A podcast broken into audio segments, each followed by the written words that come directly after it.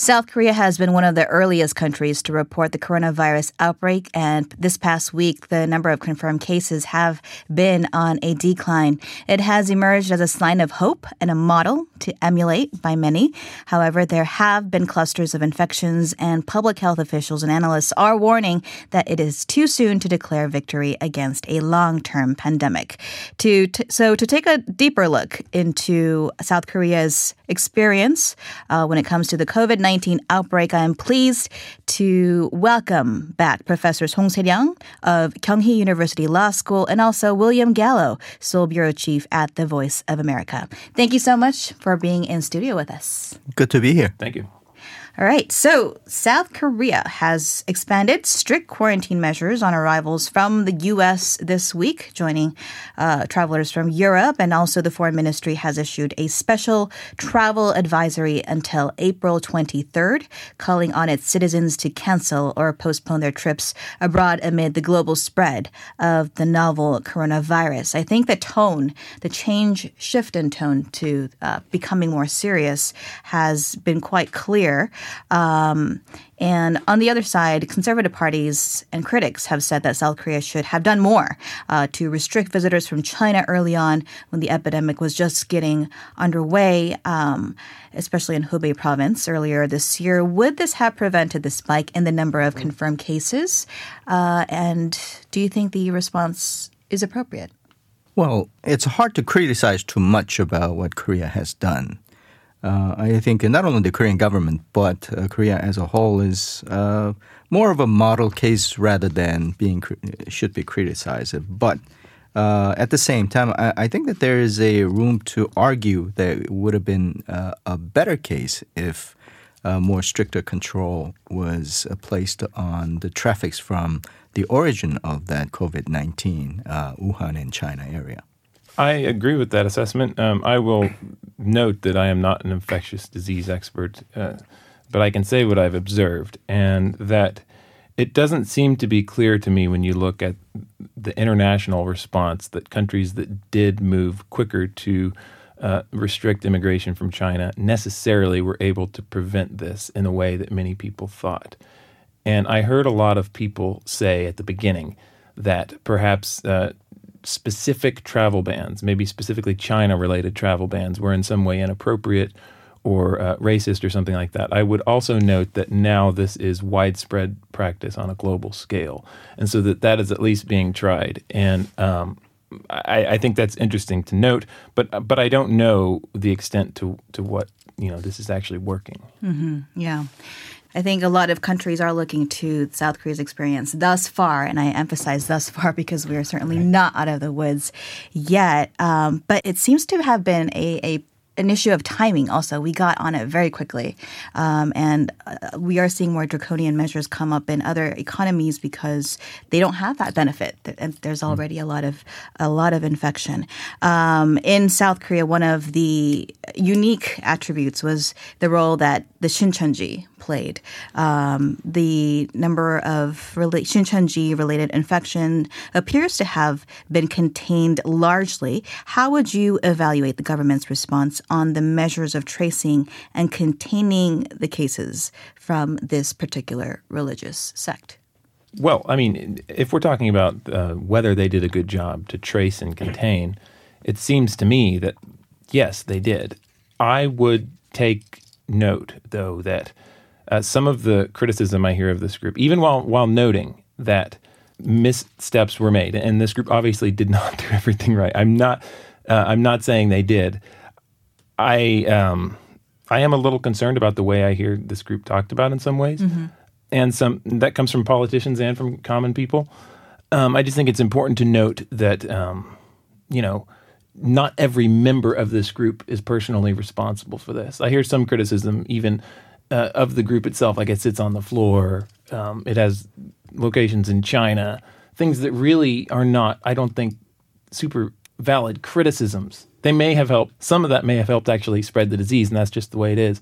But but there's a certain level of, of conversation about this group that, that has made me a bit uncomfortable. Mm. Professor Song? Yeah, um, if it's a balance between the constitutional question of uh, freedom of religion and uh, what needs to be done in an emergency case, uh, this presents a very interesting issue. I think that even for many Christians, I think that they're happy that this heretical group is being attacked. But at the same time, it turned into kind of a wholesale attack on Christianity in Korea and the religious practices. And churches meeting on Sundays, services. Right. So on one hand, I think I think that the the extraordinary times require uh, measures commensurate to that. But at the same time, uh, this is a danger of being a norm. I think there was a, a little bit of tint that the the ruling party or the government was happy to have a ready group to be blamed for whatever missteps they could have. So in that sense, the political kind of overtone kind of made me a little bit uneasy. Sure. And of course, it came right before the election in some ways. Right. So, so, I mean, it's hard to deny that plays some role. Exactly. But when you do look at the data, I believe in one of the KCDC briefings, they were saying that about 50% of the cases, the known cases, uh, had uh, some sort of relation to a member of the Shincheonji. So certainly, Bill, I mean, your point is taken. We right. have to be careful with how we frame the group mm-hmm. um, and, and not to, I guess, make them a scapegoat for mm-hmm. the coronavirus, which obviously uh, is not the case. They didn't bring the virus or invent the virus. But um, just to be fair, they were heavily tested. So uh, 210,000 of them, they got right. through them. So if you quickly. test them uh, almost exclusively at the time, um, sure, we'll have more cases coming out of them. Mm-hmm. So the numbers kind of disguise the, the, they're kind of heavily skewed against the Shincheonji.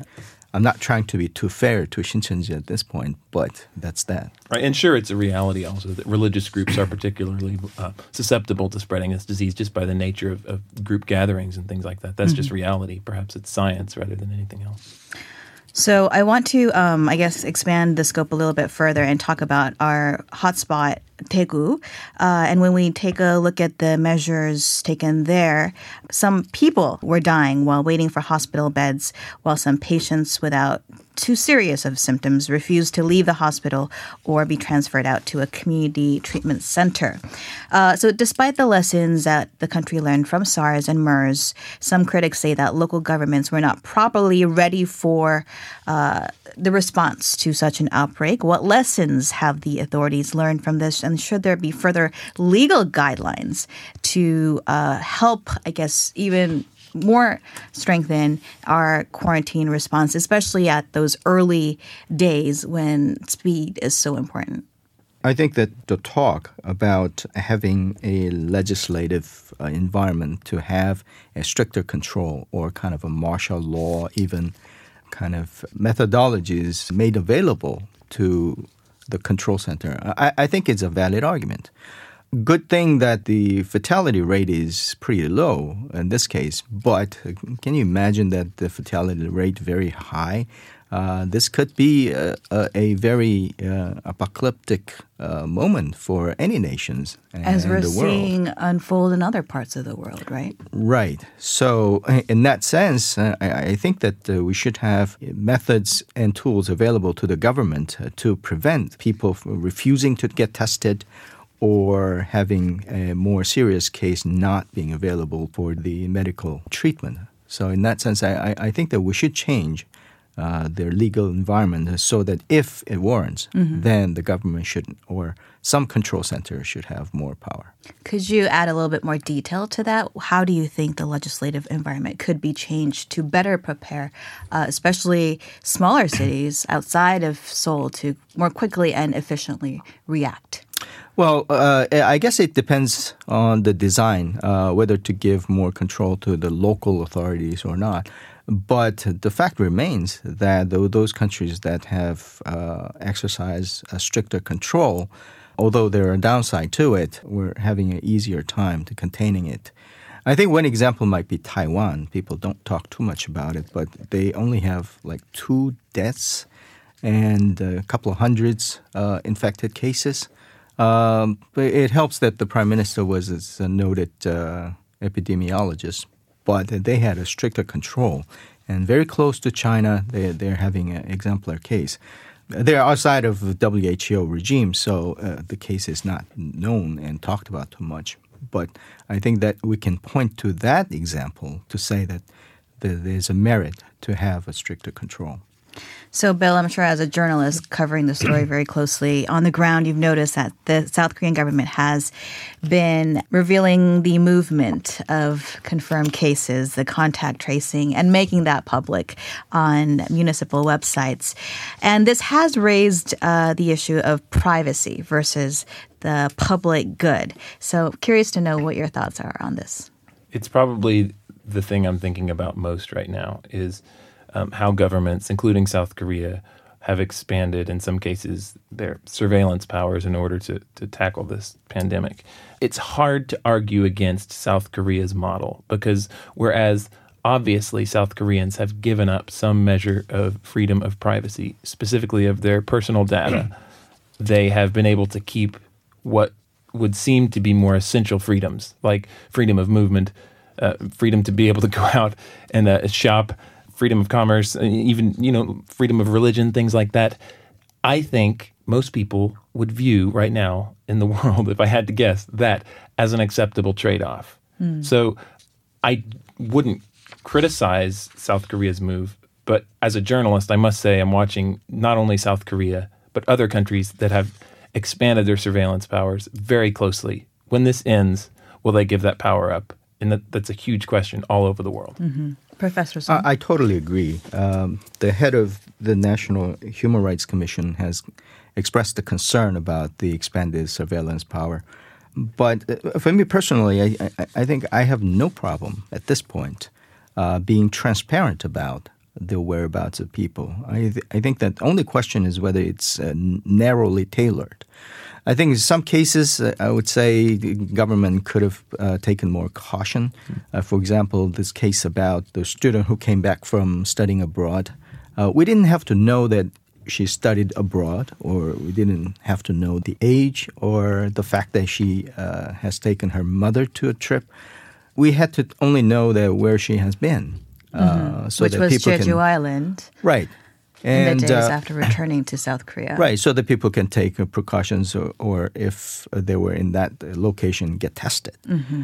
Um, I, I, think more a bigger question that alluded by Mr. Gallo is that uh, whether there's going to be any kind of norm going forward. When it ends, it has to go back to where it was, uh, where the privacy and the private information remains private and not being divulged at the drop of uh, government's actions. Mm.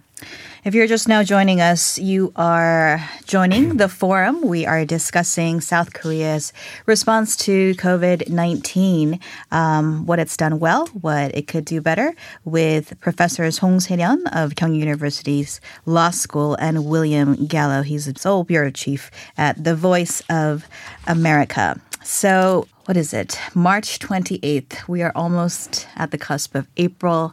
It's been quite a number of weeks since I think everyone's been on their toes, and the government has been saying week after week, the next week is important, the next weekend is important, the next two weeks are important. Um, and perhaps some people are starting to feel fatigue. Uh, certainly, um, we've seen more companies bring people back to the office um, and uh, the weather is gorgeous. We're seeing cherry blossoms. Uh, it, festivals be canceled, but it's it's such an important part of people's a year. I think that some are just tempted to go outside and enjoy it for a little bit. Some critics say that the government should have had a stronger social distancing policy, especially when we see examples of it around the world. Um, and perhaps that would not have prolonged uh, South Korea's story still continuing this long. What are your thoughts on that, Bill? I would not criticize the government's approach here at all in this. I think that the flip side of what you said is that uh, it seems possible, anyway, that there would be a public tolerance for this to be able to last longer if it's not so intense, if it's not enforced. I mean, un- unless I'm missing something, and it's very possible I am, because I think as a foreigner, especially who's living in the capital here, sometimes I just miss out on on many things that are going on in Korea, and that's just reality. But unless I'm missing something huge here, life seems to be going on in many ways as normal. The economy doesn't seem to have completely tanked. It doesn't seem like this is something that must end tomorrow.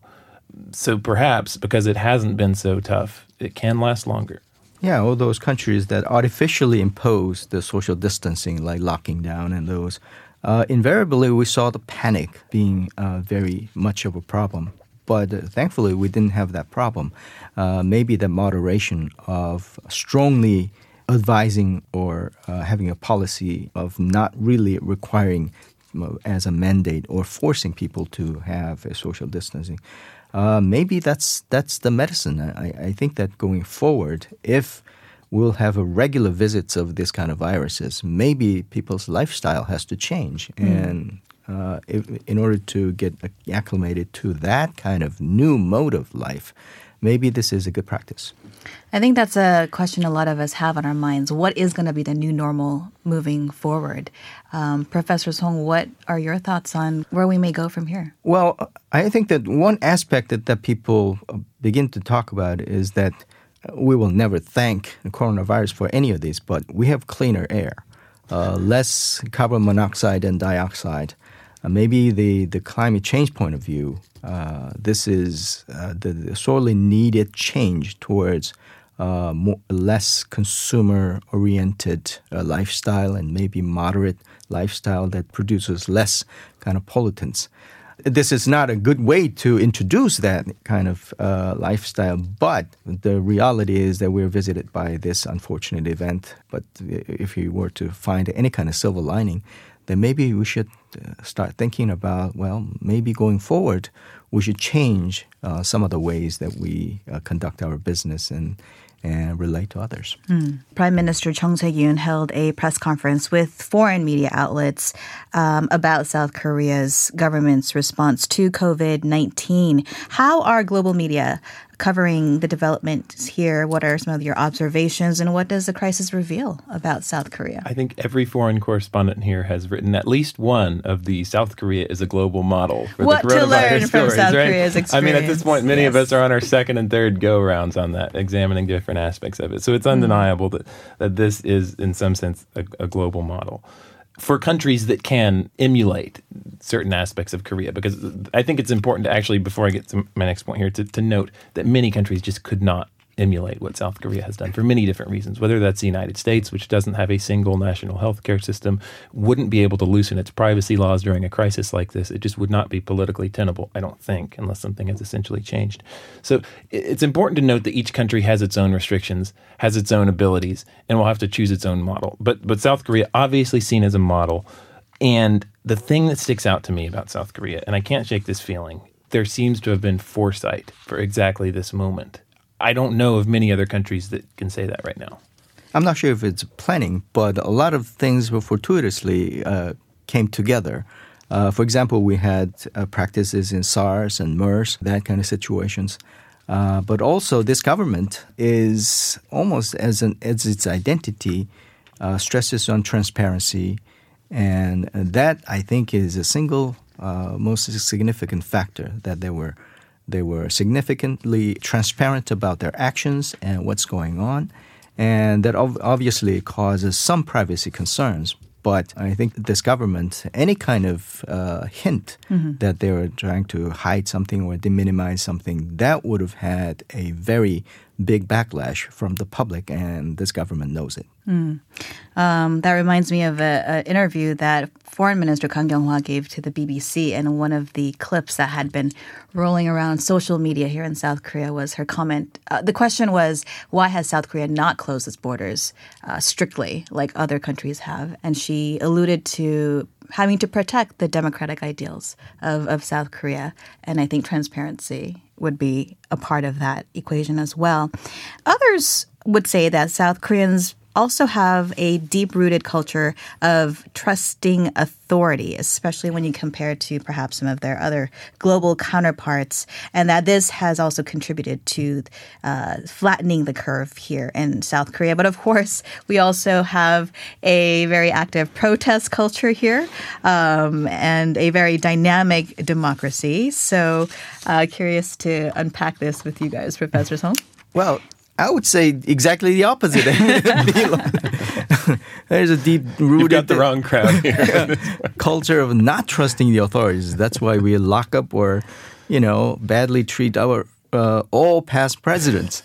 but I think for precisely that reason, this government is very well aware of that kind of history and trying to bend over backwards mm. uh, to uh, distance from that kind of practice. But whatever, whatever the history is, I think it works. no, I mean it's not correct. It's not any any notion like that is not correct. It, I think a lot of people are wanting easy answers in a very confusing moment, and they want to know why South Korea succeeded. And I think a lot of people in the West look at East Asian cultures as being collective in some sense more than you know, for instance, in America. It's not true for South Korea. It just does not for every reason that uh, Professor Song just said. I, I I don't really know if there's anything else to add. It's just transparently nonsense on the face of it if it's not, I guess, a collective, uh, I guess, yes man mentality, do we do Koreans have um, a sense to come together in a time of crisis, given our experience together through the Korean War, and which is still within uh, lifetimes of people still existing, and also emergencies that we've had to get through, such as the IMF crisis as well. Right. I think it's kind of a singularly uh, interesting trait that Korea has had in even in recent history. I mean, not only those emergencies, but if you look back on World Cup, even in our celebration, we came together in a very very epic, festive yes. but very organized fashion. Mm-hmm. And also the protests have been very organized and people come together. Mm-hmm. So, in a sense, I kind of delight in the fact that we're very divergent and very noisy society. There, there are so many different opinions, but the fact that we have a freedom to express those, and in time of crisis, mm-hmm. rather than uh, being divisive, uh, somehow they come together. I would also say that you know it's already been pointed out, but uh, the SARS and the MERS crisis, and just the closeness that this country has been to those crises. Of course, that plays some role here, and and I wouldn't deny that certain cultural customs related to perhaps greeting or something would vary from country to country. I mean, they they kiss a lot in Italy, for instance. I mean, that might just be a scientific thing. Like it's easier to spread a disease in that way. So so in some sense, that might play a role here as well. But if people are looking for some overarching you know cultural explanation for this, I, I think the biggest factor, rather than that, is just uh, why you've seen so much, if you want to say like collective action here or collective like compliance with with voluntary social distancing measures. Uh, it seems to me that the bigger factor is just trust in the government right now that they are able to handle the situation. Mm. Okay. Well, the U.S. President, Donald Trump, has asked South Korea this week to provide medical equipment support to help fight the novel coronavirus outbreak there. Um, and President Moon did promise that his government would provide them maximum support given that it takes care of, of the needs here as well. So um, he also held a teleconference with the leaders of the G20 on Thursday. How would you review South Korea's role in the global community as this absolutely has to be a global effort moving forward? Well, if South Korea is a model, we point to not only the government actions, there was no single factor in here. So uh, I think that our lesson should be that it's not the strong government or it's not just uh, economic prowess. Uh, it has to do with uh, people kind of getting together and uh, supporting each other, not only the government. I, I, think there is a strong case to be made that the trust in the government was a very good factor, and in turn, government's transparency uh, kind of draw out that kind of responses. But at the same time, I think that the, the people policing each other has been pretty uh, mm, great, mm. and also the private sector coming together, donating, and giving focus to developing certain technologies. Yes. So the, those right. So if it's a new model, I don't think it's a new model, but it's a cooperation not only the the corporate sector, but government, but uh, people as a whole. Mm. Bill. Yeah, I think it's pretty clear that South Korea can help inform the global response to the coronavirus, and, and even in more specific ways beyond that, providing testing kits and things like that that's obvious. But I also appreciate the fact that um, leaders here have expressed this idea that no single country can win this, that this isn't a game. I hear a lot, being an American right now, there's a lot of discussion about who is sort of winning, which country is winning.